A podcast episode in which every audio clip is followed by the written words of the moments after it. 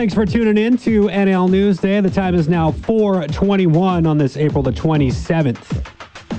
Now, British Columbia introduced today some legislation which is going to convert an investment initiative into a crown corporation with the authority to make independent decisions aimed at spurring economic recovery post pandemic. The $500 million InBC Investment Fund was created last September as a way for the province to invest alongside the private sector to support small and medium sized companies. Now, the purpose of the fund as mentioned, to make investments that achieve a financial return by meeting the government's social, economic, and environmental policy objectives and the corporation is expected to be up and operational by the fall, with Premier John Horgan saying today the fund will support startups, help promising companies scale up, and attract world class talent to the province, which of course all helps support economic recovery in the province of BC. To speak a little bit more to this initiative, pleased to welcome back to the show BC's Minister of Jobs, Economic Recovery, and Innovation, Ravi Kahlon. Ravi, how are you doing this afternoon? I'm great, Jeff. Your your intro was so good. I don't think you need me.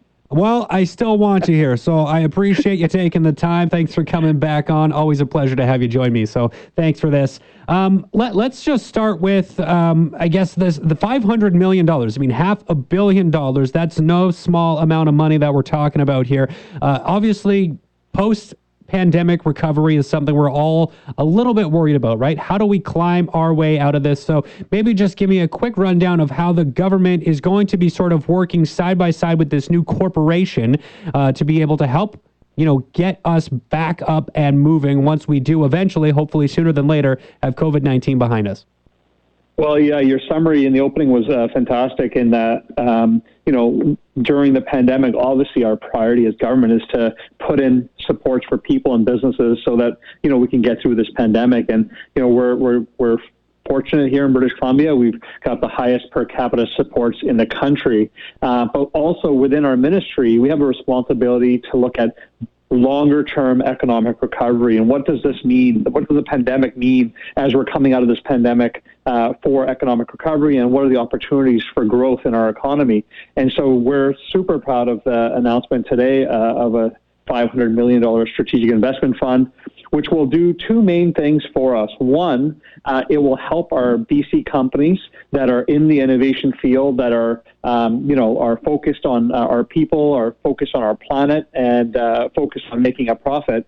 Uh, it will provide capital to them to scale up. Whether it's a startup company that is just looking to uh, perhaps address some climate change measures, uh, or it's a company that's in the um, in the life sciences sector that wants to scale up we'll be able to provide through this new Crown Corporation uh, an investment in that company and take a, a, minor equity stake in, in that company. But also, what it will do is it will provide patient capital. And what patient capital essentially means for those that don't uh, follow the terms is that it will provide uh, investments to these organizations over a longer term period. A lot of people that are investing in companies, they're looking for a quick turnaround, a quick buck. Uh, but this new body will be able to give them patient investment over a long time so they can spend the time on research and development to get their uh, technological solution up and running.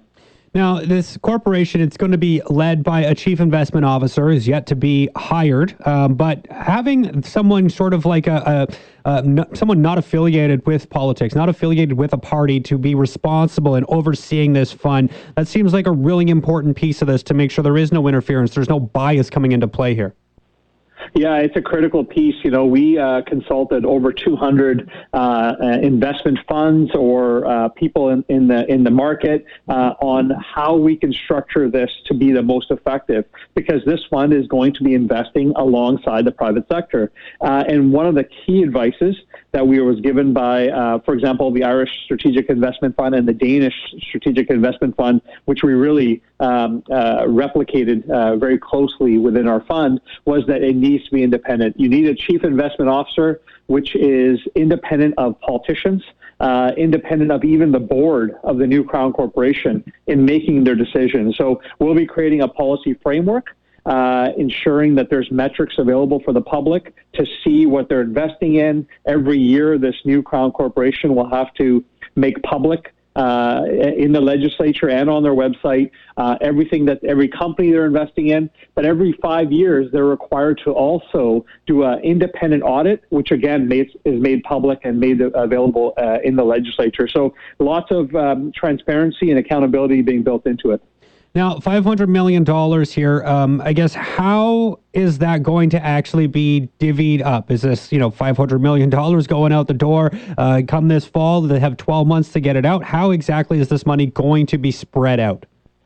Well, the money will be spread out over time. I mean, it's it's uh, very unlikely that in the first year there will be a lot of investments made. Uh, there will be uh, time for uh, a CEO and a chief investment officer to be hired. So we expect that to happen uh, and the office to be launched in fall. Uh, then they'll start the intake process and have applications and, and adjudicate uh, and and start to see what businesses they want to invest in. Some businesses may not need the dollars in year one; they may need it in year two, three, four. Uh, and so this is all in the hands of the new uh, chief investment officer that we hire. We wanted to make sure that there was as much flexibility and, and latitude for the uh, investment officer to make a decision on where to invest, but we wanted to ensure that it had BC values, which is ensuring that uh, the funds are helping us uh, address climate change and become le- low carbon uh, solution leaders in the world uh, and or making people's lives better. Um, and so there'll be metrics we put in place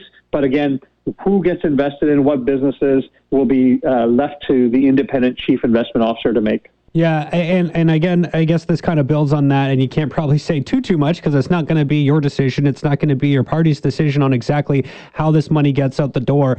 But like, what kinds of businesses do you think is going to really be attractive here? You mentioned sort of the the green recovery that we're going to be looking at, right? This transition to a, a more a green economy in British Columbia has been talked about here for the last number of years. So are are things like uh, trying to think of examples off the top of my head, but basically trying to do things in a more energy efficient way. And, and uh, is that sort of kind of the things that are probably going to be top of the list in terms of new startups and new ways that companies can kind of transition out of this post COVID world to make sure they're doing things in a more environmentally friendly way and, and, you know, help. Uh, you know what I'm trying to say?